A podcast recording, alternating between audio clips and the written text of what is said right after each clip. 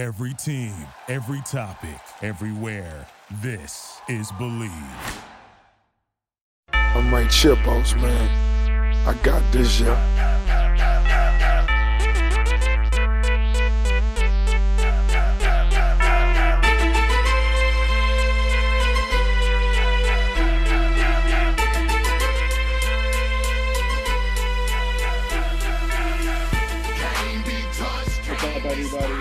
We're back with another episode. Uh, this is episode 11 of Ankle Pick Pod. We got a small cast today. It's just me and the two Cords brothers in Colorado. Yeah, we got Danny, we got Kobe. Small but mighty. Um, it's going to be a very makeshift episode this week. We have been trying to do it each day, and it just keeps getting pushed back. So, we're recording today on Thursday morning, and we have quite the time limit. So, we're just going to go. We're just going to have a good time. Three guys talking MMA, and we'll see where it goes. So, we skipped an episode, which is already bad looks. We're not going to continue to do it. But we saw that the main event was Michelle Waterson versus Angela Hill. We all looked at each other and just unanimously agreed that it's not worth it. So we will touch on that card, boys. I I watched it. Um, I enjoyed it. The main event was good. You guys have any takeaways from that card? Uh, my main takeaway is just me to beat a dead horse. We talk about it so much, but just how questionable some of those decisions and some of those results were. Uh, even even not so much with the judges, but the refereeing when you go to the Mike Rodriguez this Ed Herman finish. Yeah, I was gonna say which. So yeah, I was gonna ask which one in particular. I Ed Herman, Mike Rodriguez is bad. I lost a lot of money great. on that one too. Yeah, that was bad. On top of that, I scored uh, three rounds for Angela Hill, to be honest. But Oh, That one- see, that one's okay, less that- okay, that's that's acceptable. But I I actually had Waterson on my card, and I know I could be a little biased. I rode Waterson, and vice versa. You rode Hill, but well, and one, and one, I, and I scored two rounds for KGB Lee. I did, that one's more up for okay. You scored two rounds for KGB, and I'm a big Roxy I, fan. personally, I didn't have a big issue with the judging this week, but it kind of went in my favor. So that's Right, I, I thought that the um I thought that the Roxy and the Karate Hottie fights were I wasn't offended by the judges. I just disagreed with them and that happens. And they were both I didn't s- fights. So I didn't see a lot of backlash either, social media or anything. But the Ed Herman versus Mike Rodriguez fight needs to be discussed. That was so I had a shitload on Mike Rodriguez to beat Ed Herman. That was one of my official plays. I didn't see a path to victory for Ed Herman. I believe I was right. Uh, the judge had to give it to him, and so that was rough. So for those who didn't see it, Kobe, Danny, you guys both saw it, right? yeah, yeah, we watched it Yeah. I mean together for the second time uh yesterday. And I mean that fight could have ended three or four times. First with the body shot that the ref somehow called not Yeah. a body shot and illegal. Yeah. The dude had a nutsack on his nipple, apparently. Right. That Kimura was super cool. I, I Yeah, thought it that was. really cool. He should have never been in a situation where it was even a factor. The fight should have been over a round and a half before then. But man, when he when he locked up that Kimura and started Yeah. torquing it, Well, you oh, can't it was blame the so fighter cool. for just like being put Right. continue to No, be you- fight by the ref. Like that's Yeah. a way to finish. You can't. You can't. Yeah, you can't. But and everyone would do the same thing. Every UFC fighter would do the same thing. There's a very small breed. I remember Anthony Smith got kneed in the face by John Jones in the main event, illegal knee. And he could have easily taken the DQ win and moved on with the belt. And he decided, fuck that, let's continue. Let's run this. And and, And he- forever in my he's respect. Yeah, yeah. It would have been a shitty way to win, anyways. But good thing this was a less impactful fight. But Dana White gave Mike Rodriguez win, win money, and for all the gamblers out there, they just got screwed. So for those who didn't watch, essentially, Mike Rodriguez TKO'd Ed Herman, knee to the body. Ed Herman folds over. He continues to ground and pound, and the ref steps in and decides to call it an illegal knee to the groin. After watching the replay a couple of times, it is so clear it's to the to the chest and the upper pectoral. Herman kind of dodges around the question, and he sold the nut shot as if it was one. Yeah, he was And rolling he around ended for a minute. Oh yeah, all all five minutes. He he was he was grabbing his Yeah. nutsack for five minutes, and then they start the third round after Mike Rodriguez has been beating him up. I mean, literally TKO'd him, and Ed Herman rips off a nasty Kimura. From the bottom, right? And then he, Right. he Mike Rodriguez tried to step over, and he yeah, Right. that was Mike Rodriguez rolled through, and Ed Herman just kind of kept cranking. It was it was really Yeah. cool, honestly. It was I. It's not so often that you see Kimura finishes in the UFC. right. And it's good, good jujitsu, and I love Ed Herman, and he's one of those guys. He's 40 years old, been in the UFC for a long time. It's interesting. One more thing I really want to touch on. I actually lost money on this one, but Ottoman as as I t- as I tier, Yeah, Azaitar. Khama, Azaitar, Khama Worthy, He's got some Moroccan Very. power. very, very, very impressive outcome that I did not see coming.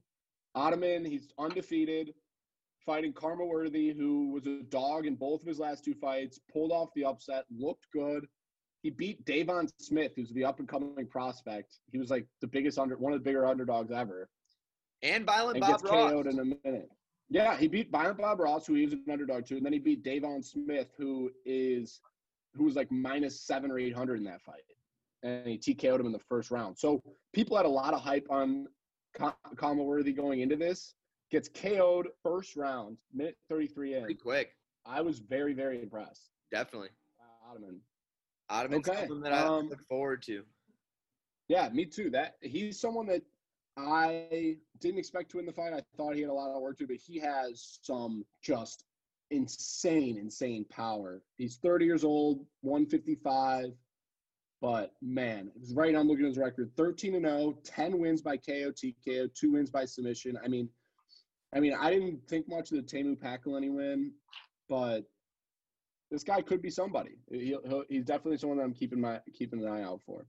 Well, I guess I guess let's if we're talking about the lightweight division, let's move on to some news and notes from around Yes, MMA. Uh, Dana White great segue. has come out and said that Tony will not be fighting Dustin. That he claimed Dustin negotiated himself out of that fight, but it sounds like from both fighters, Dana negotiated that fight out from happening. Uh, but there's some exciting things happening in the lightweight division. They just signed just this afternoon. They officially signed Michael Chandler. He's That's, officially that is the- an unbelievable sign.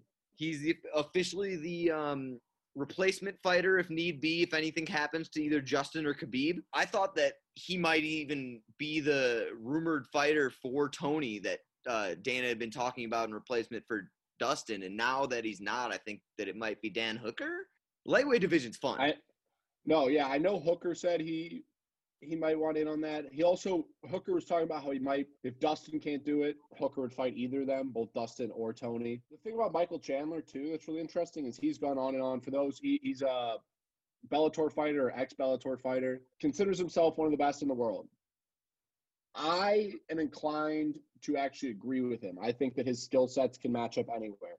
This is another Ben Askren ish test Yeah. for me, where I'm excited the to see how he does. schedule Yeah. is, is just a question mark. I mean, beating up a 40 year old Benson Henderson is not the same as competing with. I mean, even if you go I like agree. six through 10 in this lightweight division, you got Charles Oliveira, Paul Felder, Iaquinta, Kevin Lee, Darius. And They're killers in you this. have, you have to remember too that he has two losses.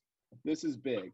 He's got two losses, and I granted it is in 2014, but to Will Brooks, who actually was a hyped UFC prospect, went 0 and 3 or like 1 and 3 in the UFC, and actually got cut, and now he's fighting in like LFA or something. Lost two, so he lost two twice in a row to him. And he also recently got TKO'd in the first round by uh, Patricio Pitbull. I know he has the skill sets. Like I believe in him. It's just going to be interesting to see how he holds up in the UFC. That that's an interesting sign. That's a big time news story. The other one that we want to touch on because there's a lot of animosity in the podcast about it. Costa, Izzy, nine days out. This card is also going to be midday in the U.S. Uh, no, I think it's Abu Dhabi. That that's they're Abu moving. Dhabi. Yeah, it's it's the same with Khabib and uh, Poirier. So it's going to be like what noon here. Right. Uh, I think that the main card starts one Eastern. I could be I could be a little bit off about about that. But, Crazy. Yeah, um, a little bit of a bummer, but that'll be an exciting one. I think we're still all on our it's designated long horses overdue for the European UFC fans. We've been getting a lot of primetime Abu Dhabi main events, which has been weird. You're a weird. nice. You're a nicer man than I. I say give No. every single person in the states. It's, I want every main card to start at nine. No more of this bullshit. I was already signed up eight. for scramble on Saturday, and now I like I gotta make a decision. I gotta either bail on some friends in my golf tournament, or I gotta come watch the Izzy fight live. I'll give you a hint. It's it a looks like no-brainer. He shaved the pink hair off. It looks like he's getting down to uh, business. I, I know I was listening to an interview today where he's been living in city kickboxing with Brad Riddell, Kai Kara France, Dan Hooker, and Alex for the last two and a half weeks. Yeah, I'm Uh, not gonna help him. And and, and people say living in the gym like it's a an idiom. No, they they've been sleeping on the jujitsu match. They've they've been quarantining together in city kickboxing. And not gonna help him unless he gets infected by some radioactive material and gets some sort of weird superpower. It's not gonna help. I don't know. We'll, we'll, He's a we'll dead man walking. We'll, yeah, we'll touch episode. more. Yeah, yeah. We'll And then the more. last So thing for MMA news and notes is yeah, yeah. recently legalized the sport in the country of France. Uh, Paris is having their first ever professional MMA event. Bellator is making a plan, I think, to be there mid-November. Card that's headlined by Cheick Kongo is going to fight Tim Johnson, and Michael Venom Page has got Ross Houston.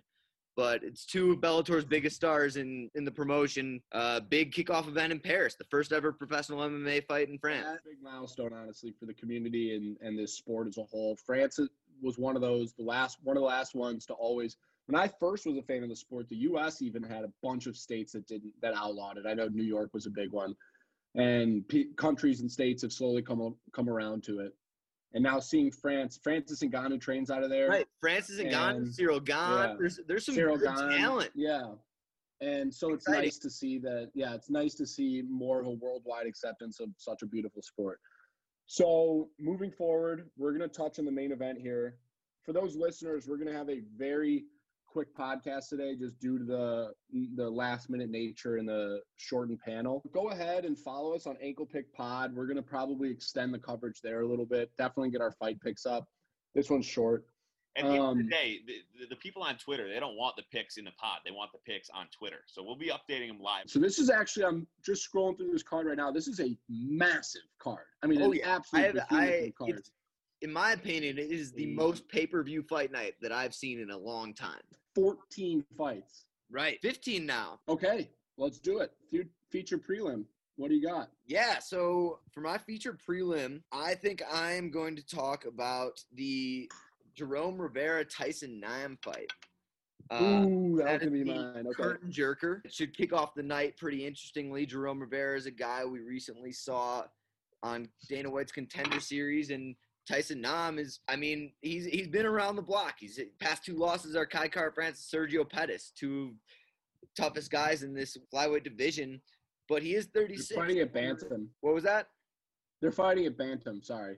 Just Oh, yes. You know. Yeah, they are bantam. I don't know if they always fought at bantam. I, I know that Sergio Pettis moved up, but I, this fight Right. this weekend will be taking place at, at bantam. Sorry, just a note. No Continue. worries. Yeah, no, Jerome Rivera was on bantam. Was at fighting at bantam uh, at the contender series too. Okay, go ahead. I just want to let the audience know that this is a bantamweight fight. Continue. Tyson Nam is coming off of a pretty significant knockout win over uh, Dashev uh, in the first round. But I am worried about his chin and his age, and I do think that Rivera is going to come in. I know, I know he's the dog. He's gonna, he's five ten. He's going to come in much bigger and longer than Tyson Nam, and I think that he might be able to outpoint him here. The line here on this one is pretty substantial. It's gotten bet up quite a bit. Tyson Nam is minus 170. Jerome Rivera is plus 150. So you can get a favorable dog there. And I, I think that it, I mean, a 72 inch reach is a no joke, especially for a bantamweight. Yeah, especially someone who's planning on probably winning it on the scorecards. Right. So, not to shit in Danny's soda or whatever the expression is, I That was the expression. Uh, thank you. I was pretty confident in that one. I actually, for those listeners, I'm doing a four unit bet on Tyson Nam. Oh, wow. Yeah, four. I I I I got a lot of time to tape this week because I'm a DJ no life, and I, I really like Tyson Nam here in this one. I think that the experience is going to help him, and I love what I've seen out of him recently, even with the two losses. I think he'll be able to close the distance on Jerome, and really be able to win wherever this fight decides to go. So I was lucky enough to place the bet much earlier in the week, like Tuesday, and I got plus one or minus 130 on it or minus 140 on it. So I got a lot better value than it is right now. I don't know if I touch it at 170. I Danny, I think Right. I was about to say that's a much right. better number than what I was looking at. yeah, um, I was about to say I think I think Barrel also is a very it. opportunistic jujitsu guy. Um, I think I if Tyson makes like- a mistake on the ground, it could end. Like, for sure, but he's no slouch on the ground too, Right. which is what's so, which is what makes this fight so interesting. But that's what's so crazy too is I, I as I was looking at the line to to update the viewers, I was surprised that it got all the way up to 170. You you might be onto something as far as value goes. I'm gonna find out what line I got. I placed this bet Monday or Tuesday, so for me, when I saw minus one whatever I got, minus 130 or something, I, I jumped on that value. So for a prelim, for me, it was gonna be Mirsad Bektic. I don't know if he's if this this fight might not happen. I don't know if Mirsad Mirsad Bektic is gonna get a replacement opponent. Does it say it on Sherdog or wherever you're looking, Danny? No, he's got nothing yet. Oh, I, he's got I nothing. Okay, also he's- was going to feature that prelim. The theme of the card Saturday is wrestle fuck. There's going to be so much wrestling on this card. It's going to be annoying. But whether it's the Laramie Minner fight, whatever, whoever Mursad Bektic fights, whether it's Dern Markos, and even in your main event, you got Colby T Wood, like two of the best wrestlers in the welterweight division.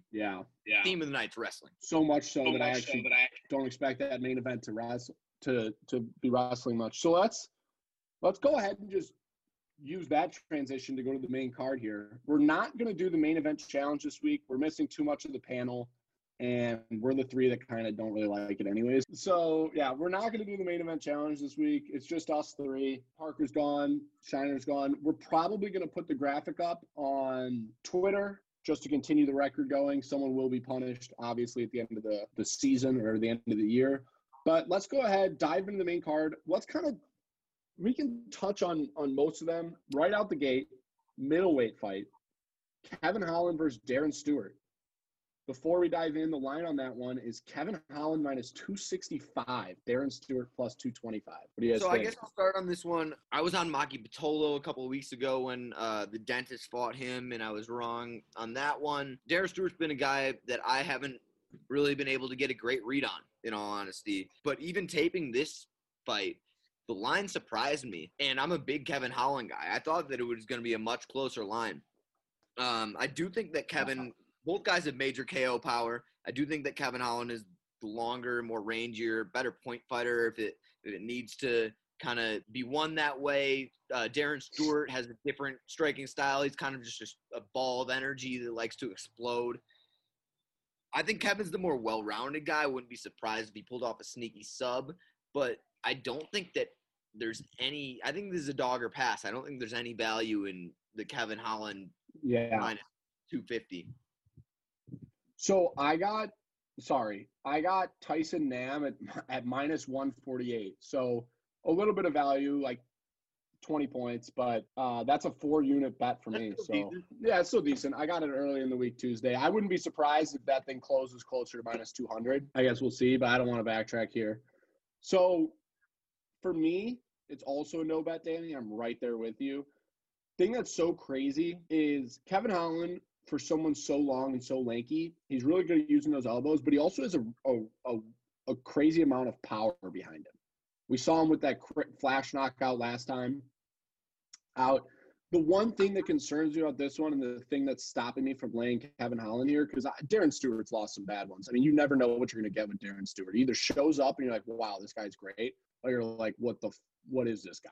You know what I mean? He's a fraud. Yep. But if he can wrestle him and dominate him on the ground and control him, keep him on his back, keep him fighting off his back, and Kevin Holland just trying to rip up submissions, this is this is Darren Stewart's fight to lose. Darren Stewart's or Kevin Holland? Because Kevin it- Holland out wrestled GM3, which was one of the most impressive things that I've seen while taping. I think that if Kevin Holland can get Darren Stewart on his butt, it's Kevin's to lose. No, I agree. Okay, yeah. I were I, no, I agree. I'm saying whoever can dominate, because if this is going to stay on the feet and strike, this is Kevin Holland's victory. I'm pretty confident in that, to be honest with you. because he's just so much rangier. Darren Stewart's a short middleweight, and Kevin Holland's so good at distance control and and and getting good strikes off from at range. Great footwork.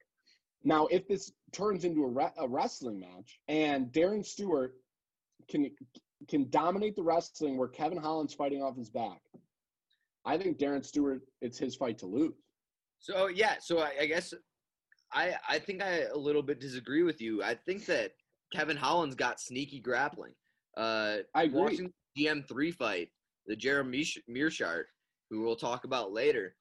I thought that for sure it was Gerald's fight to lose if he got uh, Holland on his back, but that was a fun fight from a grappling perspective in in terms of the scrambles, in terms of the sweeps. It was at no point was GM3 just wet blanket controlling. It was surprising how Yeah. good Kevin was at getting off his back and into a dominant position. And that was actually a split decision win for Kevin Holland. So it was still close. But like, did you watch the Brendan Allen fight? Who's a dominant, phenomenal wrestler? He won by rear naked choke. Not Kevin Holland, Brendan Allen. hmm Now, Brendan Allen is, in my opinion, significantly better than Darren Stewart on the ground and jiu-jitsu wise. It's just something of note to me that it's possible. You know, there's holes. Oh, there's, definitely. There's the ability to to ride Kevin Holland out on the ground, possibly sneak a submission out. So it's tough to sit there at 265 and feel confident about that. So women's strawweight, this girl is someone I'm really excited about. Mackenzie Dern. She has a fake Brazilian, or yes, no, yes, is a fake Brazilian accent. Yeah. She, I mean, I think her Brazilian accent is is real. I think that she forgetting how to speak English is fake. she was No, born and do you- She was born and raised Phoenix, Arizona. She was speaking perfect English four years ago. How do you Yeah. forget how to speak English? Exactly. You don't you don't develop the, it's a fake British accent because she turns it off and on at will. But nonetheless, she recently had a kid, not, which is pretty cool as well. But I usually fade fighters that recently have kids, except for Cowboy, no, men. and we'll get we'll It's get to that. Oh yeah, Cowboy here too. Wow, we're we're doing really good with the foreshadowing today. Uh, Randa Markos versus Mackenzie Dern. I'm gonna check the line on this bad boy.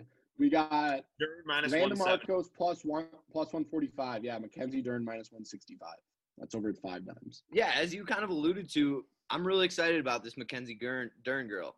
Um, she's a two-time. I mean, they're they're they're jujitsu black belts, and then they're world champions at the black belt level. And Mer- Mackenzie Dern's a two-time world champion at the black belt level. Uh, that Right. it's just there there are levels to this shit, and Mackenzie Dern is unbelievable. If this fight hits the mat, it's over. Uh, It's hit the prop- I'm worried about her hands, but it's I, I the same. I agree with you. I think it's gonna hit the mat. I think that Randa, she's a wrestler. She's gonna, regardless of if she knows it or not, she's gonna play right into Mackenzie Dern's hand. I think that there's a enticing prop on Dern in round one. Ooh, you think so? So do you think that the the jiu-jitsu gap is that massive? Because um, Randa Markos is obviously ten and eight, but she lost one of her eight losses is by submission, seven is by decision, and then her wins she has six decisions and four submissions. So both neither of these girls have ever TO, KO'd or TKO'd anybody. Right. Is a, uses her wrestling undoubtedly. She's a dominant wrestler. She likes to lean on her wrestling. Mackenzie Dern is fighting off her back. Is the gap in jiu-jitsu skill that massive that Mackenzie Dern can kind of rip off a sub at skill? Because because Randa Markos just lost to Amanda Ribas, but by decision, and she's no slouch on the ground. She's no slouch on the ground for sure. Um, but I do think that Mackenzie, like I do think that the gap is that big. Mackenzie Dern is an un, especially in the first round when Rand is going to be dry. She is Mm. so unbelievable at pulling off these submissions. Uh, Something I mean, of note. Both these girls have some similar opponents. Um, they both have lost to Amanda Ribas. Mackenzie Dern lost to her in 2019 by unanimous decision. Randa Markos lost to her in March of this year, also by unanimous decision. Then they both fought Ashley Yoder as well, and they both, I believe, are split decision victors. which is pretty crazy as well. They are. They're both split decision victors. So that's this one's going to be closer than because a lot of people have a lot of hype behind Mackenzie Dern. And so there's definitely the ability for people to to ride Mackenzie Dern and, and steam that line up. And you can get Randa Markos at value. I mean, 10 and 8, but people kind of they might sleep on her wrestling or, or her own I jiu-jitsu just don't ability. think the Quiet Storm is what she used to be, and I think that Okay. I, I think that I think that Mackenzie Dern gets it done here. But I can uh, actually respect I that. mean, speaking of hype trains, we've got Johnny Walker in the next one. Yeah, that one's exciting. It's, I'm excited I about think that. his hype. I mean, as much as he's been derailed, having two losses in a row, he's still the favorite coming in against Ryan Spann, who's on like what a, a six fight win streak, a eight, eight fight win streak. I'm, I won't even lie. No way. He's.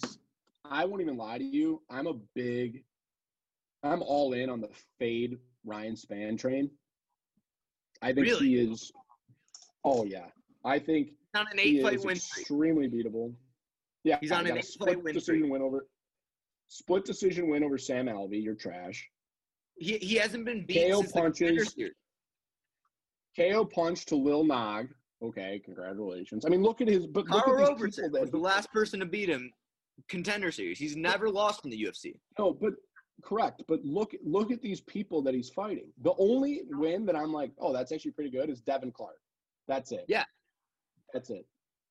So, so people are talking about this guy like he's so good. His striking is beyond loopy. It's beyond, and I know he's a submission guy. His striking, I mean, Sam Alvey was outstriking this man. I think could Johnny Walker get Ryan Spann could sub Johnny Walker, but I mean he's Johnny Walker's no slog. He's a Brazilian. I mean he, he probably they could do BJJ in their sleep. I, I wouldn't be But surprised if Johnny that's, Walker. That's a misconception. He's a he's a Brazilian Muay Thai guy. If you looked at the Nikita, Nikita Krylov fight, he couldn't get off his back for to save his life. Uh, he's been That's switching gyms. He he blamed his That old gym true. for the No. Corey Anderson loss, and then moved to TriStar, and then lost to Nikita Krylov, and now has moved to SBG Ireland. And he says John Kavanagh is going to solve everything. Your problem was grappling, dude. John Kavanagh's not going to solve shit. No, okay, you're dead right. I walk that back instantly. That is a misconception. Honestly, it's a stereotype. Look at go ahead and, and when you look at the, the the tier of opponent these guys are fighting, it's not close. I mean, It's it's, not not close. close. I mean, he he KO'd Khalil Rountree round one, KO'd Justin Ledet. That's nothing. Beat Misha Cirkunov flying knee punches all first round. Lost to Corey Anderson, who again he was a title contender, borderline. He ended up getting fucking crunched by Jan Blachowicz, but that's not here nor there. Okay, Nikita Krylov also a, a top tier fighter. Ryan Spann's fighting, getting split decisions against Sam Alvey. I mean, Here's the thing: the game, the the recipe is out to beat Johnny Walker. You take him down, you put him on his ass, yes, and it's over. He can't get off. yeah. And that's what that's what Ryan Superman Spann does. That's all he does. It's it, it's tough because after that Menifield loss that we suffered uh, two weeks ago, I have no faith at all in the game plan of Fortis MMA. Ryan Ryan Spann can Mm. come out there and think that he wants to throw hands with Johnny Walker because apparently Sayif Saud is an idiot, and I didn't know that. no, that the Alonzo Menifield game plan was terrible, but he also is such a one-dimensional fighter, and he was giving up so much range in that fight. But I, I mean, I hate us. Whatever, we're getting bogged down. A loss, a loss for Spann here would definitely put Fortis MMA on tilt, though. After Al Hassan or a loss to I don't. Spann, I don't think Al Ryan Hassan, Spann's that. Bird, Miles Johns have all lost in 2020. Geoff Neal has been like dropped out of like two fights. No one in no one in Fortis I- is doing anything after they had an unbelievable 2019. I would happily eat crow if Ryan Spann all of a sudden goes on a tear and starts beating top level fighters. All I'm saying is when I look at guys fight multiple times and I see massive holes, I usually tend to be right. Izzy Adesanya is the only outlier here, and I'm still not wrong. I'm convinced. I, he got dropped three times by Cal- Calvin Gastelum, who's five six. But we'll talk about that next week. the point is, is I think that if obviously I think this is pretty generic, but if it stays on the feet, I mean it's Johnny Walker. I mean Johnny Walker KO TKO easy. And I just I just don't think it will. And I think Okay, there's value so that's- dog. That's what it comes down to. But you think there's there's value at 105? What would you make this line? You're a bookmaker. What what do you make this line? I, I would I would make the I would flip it. Um, I think that Johnny Walker, the re- I mean the recipe's out there. He's on a two fight skid versus a guy who's on an eight fight win streak. I think that the line's not ridiculous, but I think that, that, eight-fight win streak story. I don't count a split decision win over Sam Alvey as a win, in my opinion, or a KO of Lil Nog. I mean, okay, so you're sending zombies at his way. Like, I don't give a shit. Those guys are garbage. Like, they're so at this point in their career, I they're both great respectively on their. But when you're telling me that he's getting a split decision victory over 40 year old smiling Sam Alvey, I'm not like, how am I supposed to be impressed by that eight fight win streak? You're not. Now. You're not. But but so Johnny Walker opened opened at minus 145 and it's steamed down to 125. So, so that's something that's interesting. Vegas seems I mean this is the classic how he was so hyped, dropped two straight. Line too low? Let's keep trucking because I know you want to talk about this one. This one's one that, that, that needs to be discussed. Khamzat Chimaev versus Gerald GM3 Meerschaert. Yeah, I mean this is this is your the the hype train continues for Hamzat. Um, GM three feels very disrespected. I know they booked two like they booked Demian Maia after this fight with the thinking that Hamzat was going to run through GM three, and um, GM three didn't really like that. I think that at the minus four hundred clip, it's it. There's no value here. Uh, I, Yeah. I expect Hamzat to smash just because of the styles. I know that GM3 has pretty pretty great grappling in all honesty, and he's pretty decent off his back. I just think that Hamzat's similar to Khabib. He's a wet blanket style, pound you into the ground. I, I don't I don't see any value here, and I don't want to play Hamzat at minus 400. But I, I enjoy or I'm excited to see him fight. One thing I do want to note, just touch on, is Chimaev is 8 0, obviously, but he's a rather young, inexperienced fighter. Is that fair to say? He's 26. Definitely. GM3, 32 years old, 23 wins by submission, 23, and two, three losses by decision. So, does experience play a big factor here? I am with you. I think that this is a this is a dog or no bet for me. It's but something of note too. Right now, the line is minus 390 for Chimaev, plus 320 for Gerald Meerschaert. It opened at minus 610 for Chimaev and plus 425 for GM3. I mean, that's an insane line. I mean, you got- you got to remember that How do you ever bet that? GM GM3 got out grappled by Kevin Holland, and then he got full mounted by Trevin Giles. You think That's bad looks. Yeah, that's bad looks. No, that's bad looks. That's bad looks. I won't lie to you. That's bad looks. What I'm saying though is, what about a really sneaky prop? GM3 first round sub victory. Oh, 25 million to one. Oh. Okay, let's keep trucking before we get before this like not only becomes an hour and a half long podcast, but we continue to talk about one million and fifty to one. Okay, co-main event. This is another one I personally am betting, but I'm gonna let you go first on it. Donald Cowboy Cerrone versus Niko Price. This one's gonna be. Uh, so yeah, the way I mean the way that you introduced it, I, I feel like you got to be on Niko, but interesting. I mean, so I as as we mentioned a little bit earlier, there I usually fade anyone that's had a kid recently, except for Cowboy Cerrone. Cowboy Cerrone, Nope. the second that he had danger, he went on that title run that was at like 35 years old. Last week, he had Riot River Cerrone, top two name in the world, maybe. Jesus Christ, dude, this dude's just pumping out kids. Holy shit. but what about the name Riot River? I don't know Um, what name's gonna top that. To be perfectly honest. Lit, no lit name. That's so, and it's, that's such in cowboy fashion. But Jesus Christ, does this dude fight? Fighting might be his second job between pumping out kids. Oh my lord. Go I ahead. mean, just looking, I know we talk about strength of schedule a ton. Cowboys on a four fight skid, but that four fight skid is Tony, Justin, Connor, and then I thought he bet he beat Anthony Pettis. They were playing patty cake. They were teammates, whatever. But I disagreed with those decisions, or with that decision. But Connor, Justin, Tony, those are killers. And before that, he's getting wins over Iaquinta. I mean, I think that Alexander Hernandez is a big one too. That was the head for kick, sure. TKO. I think that Sub Mike Perry by an armbar as well. I think that Cowboy is the better martial artist almost anywhere. But Niko Price has yeah. proved time and time again that you don't have to be the better martial artist to win in the octagon. He's the biggest One hundred like. I'm gonna do it. I don't care if you're better than me. I'm gonna kill you.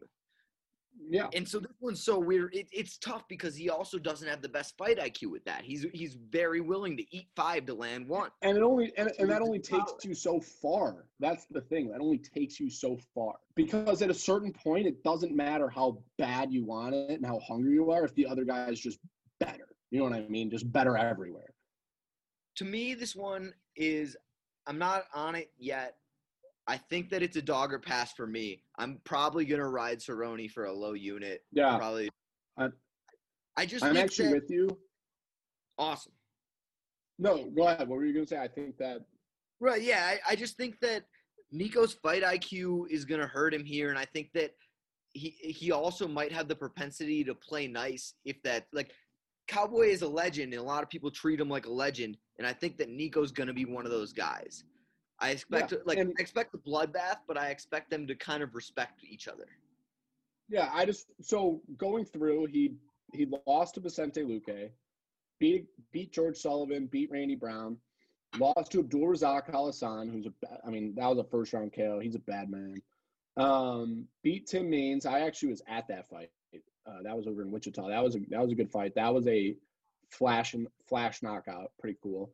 Lost to Geoff Neal, TKO. Beat James Vick, glass chin up kick. Lost to Vicente Luque. That was one of the coolest knockouts of all time, by the way. I was on, I was Yeah, on Niko James Price Vick. there, and I will never forget that knockout. Oh my gosh. Was it's hard to. So the one thing that I want to think of note is I think that every single person and their mother is like, oh, this is going to end in TKO KO. I'm actually so I'm riding the under one and a half in this fight. I'm I'm I'm I'm riding the under one and a half in this fight, but I actually think Cerrone could get it down by sub. No cap. I love that. No, no bullshit.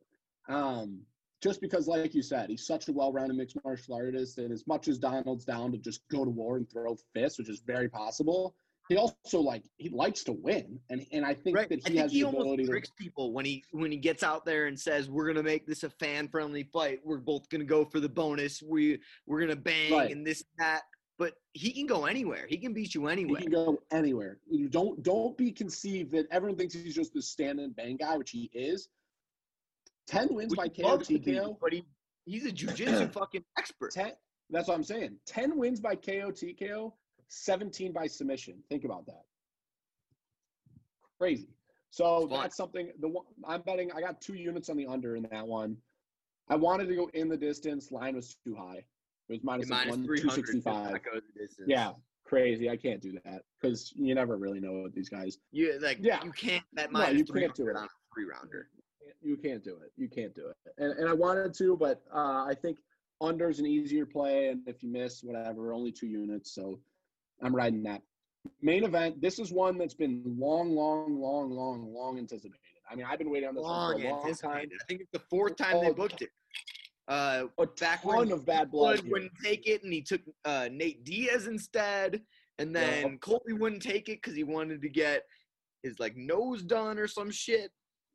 Then I mean, this is almost the same like conversation as the uh, Ferguson Khabib and the Ankalaev Cutelaba. All the like the No, the devil is on this this matchup. Yeah, I'm, I'm lot- hoping that COVID or weigh-ins don't inhibit it. for a long time while while Tyron was the title holder, he was it, he wasn't ducking. I don't think Tyron ducks from anybody, but him and Colby were constantly bowing out for different medical reasons. Tyron like dislocated his pinky or something, had to have surgery on it. That took six months. So this has been long anticipated. The line on this one is massive. way bigger than it ever would have been, call it two years ago. Colby Covington is minus 345, Tyron Woodley plus 285. The story behind this one for me is I mean, there's a lot of bad blood here. Genuine, genuine bad blood. This is no bullshit. This is no, we're going to try to sell this car. I mean, this is real. Well, well, when they first when they were when there were talks four times ago, they were both training at ATT, and Colby called out Tyron, and everyone was like, "Holy shit, this is gonna break up the gym. What's going on?" I mean, Yeah. obviously, we know there's been a saga that's far eclipsed the T Wood stuff. I mean, with Kamaru and Jorge and Colby and AT and T Yeah. or ATT, but uh, AT&T that was- plug right there. Good cell service. but that was the uh but that was kind of the the kickoff of it. It was Colby calling out his teammate, and everyone was like, "What the hell is going on?" And that was also the kickoff of his whole like persona of what we know Colby Covington to be. we all know that Colby Covington at this point is perfectly happy playing the villain. I mean, he just like pretends to be it. But this this this one and the one with. Kamaru is very real. So that that leads me into this fight here, and there's a good chance I actually ride T Wood, and I'll tell you why. I know, I know. I'll tell you why. Because all of two years ago, I would have told you that T Wood's the best welterweight to ever walk the face of this earth. Since then, he has gotten brutally beaten multiple times. And it looked like his Kamaru took his soul. I mean, that Gilbert Burns fight was the most underwhelming. I don't want to be here. I'm going to throw two frozen. strikes per round. Frozen. That's and what Colby's not gonna let him think. Colby's Colby works off output. Colby works I off agree. volume. Colby Colby's gonna I agree. exhaust you. I agree. And you look at the you look at the Kamaru fight, how they both fought Kamaru. It's not close. And if you if I mean, I know I'm buying into a little bit of like marketing hype here. Colby's boxing coach came out uh I think yesterday and said Colby's been fighting um southpaw his whole life. The dude's a righty. He wrestles righty. What like what's we switched him to be like fighting orthodox and orthodox Colby's been knocking out all of his fucking training partners. I don't know if that's just hype or if that's what like he was a great striker as a fucking southpaw. How is No, like how is he fighting with his He- offhand? No, he, he's a great fighter. Like, arguably, if I mean, this is one of those where it's kind of like Daniel Cormier in light heavyweight, where he's always going to be eclipsed by Jon Jones. There's a chance that any other era, Colby Covington is the guy that just is the guy. Unfortunately, he's fighting when Kamaru's alive, you know, and that's just tough. Right. Kamaru's a different beast. I think that they have The the, one- almost identical skill sets. I just think that Kamaru's a level ahead. I think that Yeah. T Wood step behind both. I think that this is not going to be. a Well, so that's what fight. leads me to that's what leads me to this. I think that this fight right here for Tyron Woodley is win or retirement. If he gets dominated here, if he gets smoked here, I think he hangs his gloves right there.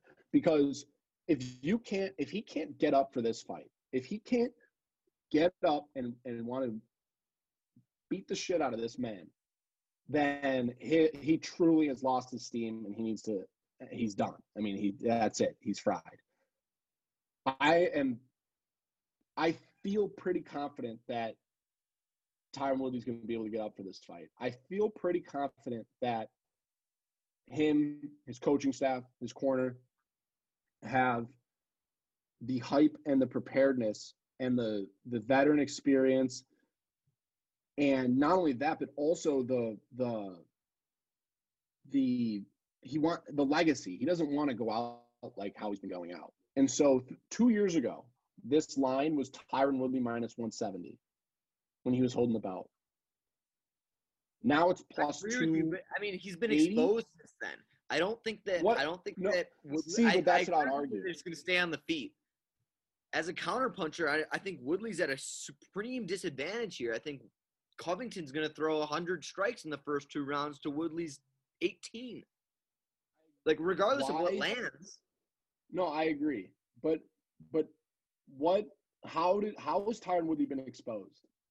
Like in what regard? Because to me, the only thing that's been exposed is his will to be in the octagon. That's it. I think Because that he- people are no longer like afraid of his hands, and I think that guys like Kamaru and Colby are better wrestlers than him, and I and that's a tough thing. It's a tough thing to say with, with when you're talking Yeah. about Tyron Woodley, I no see I at actually one point in conversations to be the welterweight goat, but I I think and that one where his wrestling think- pedigree gave him a a leg up against almost everyone in the division. I agree. And at this point, when there's a guy like Kamaru and a guy like Colby who are just as good, if not better, it hurts. And then his hands are, he's a counterpuncher. The volume's going to win. I agree. And I, I just, I agree 100%. I don't think that Colby Covington or Kamaru are better wrestlers. I think that they're, they might be physically more dominant. And I also think that they are able to keep a pace that Tyron might not be able to. But like the foundation of wrestling, I don't think that there's a disadvantage in either. But I agree. I think high volume is going to hurt T Wood. I just when I saw that line at 285, and this might just be the old school, like I saw it when T Wood was the favorite, and I'm shocked. But you're telling me that this fight happens?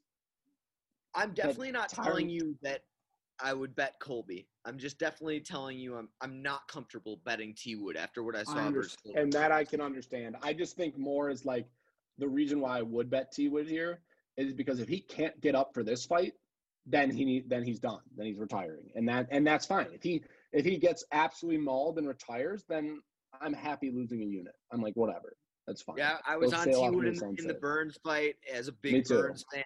Terrible I, look. I, but I kind of thought that the same way. If he didn't get up, he's done. And I think that this is a tougher matchup for him.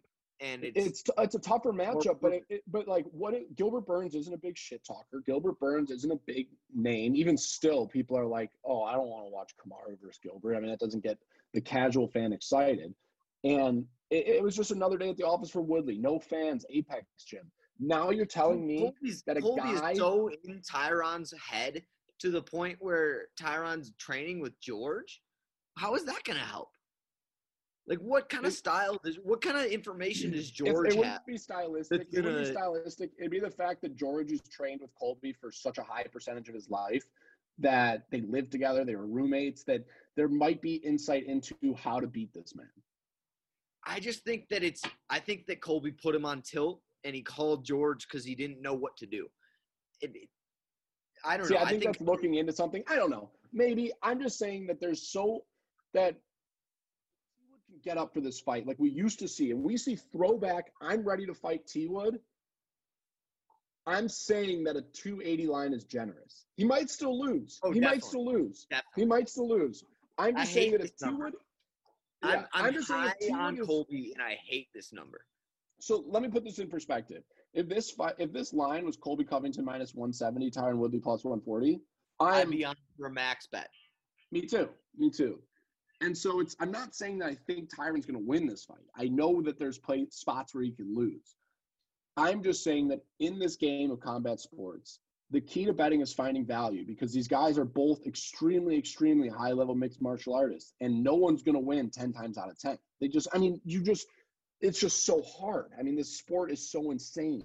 And so I mean, it's one combo, it's one punch, one it's button. one punch, one. It, it could be a jab. I've seen people go out on jab Right. before. It's just it's just so weird, so fluky. So and so you could go for a takedown and in the Ultimate Fighter, Nate Diaz versus uh, Parisian. Guy shot for a takedown, dislocated his shoulder, boom, fight over. I mean, like it's literally that. I mean, you're going to war, and so I think that Woodley, if he shows up ready to fight, wants this one, wants to show that he's not done, that he's not that he's not done, that he want trying to fix his legacy, and he can get up for this fight. I think 280 is a gift. That's all. I agree. I, I, I Okay. hate the number. I agree. Uh, That's I all. guess to close the show, we've got breaking news. In, in uh, instead of Garagori is fighting Mirsad Bektic is Damon Jackson, an LFA product um, out of Fortis Yeah. MMA. Also. Yeah, so that guy's gonna die. That's fine. Yeah. Mirsad Bektic's super chinny, but God, fuck, can that guy wrestle? He, Oh he, it's lord. it's gonna be a wrestle fuck. He's gonna kill him. Yeah, he's gonna do what Darren Elkins, what he did to Darren Elkins, but just not get flash pan KO'd in the third round up against the cage. Yeah. Okay, so anyways, I hope this podcast was a good one for you viewers. We threw this together last second. We had kind of a tiny panel here today. We just didn't want to take two weeks off. Love doing this and love the sport. So this card this week looks great. Get the booze ready early. This is a 15 fight card now with that Mirsad Oh, yeah. News. Yeah. So we Let's make some 4 fucking p.m. money. Central. Let's make some money. Follow us over on Ankle Pick Pod. We're gonna be posting all our plays, probably a good amount too. So for us, I think this is pretty good. Mark is gonna have this up hopefully pretty soon. And yeah, love it.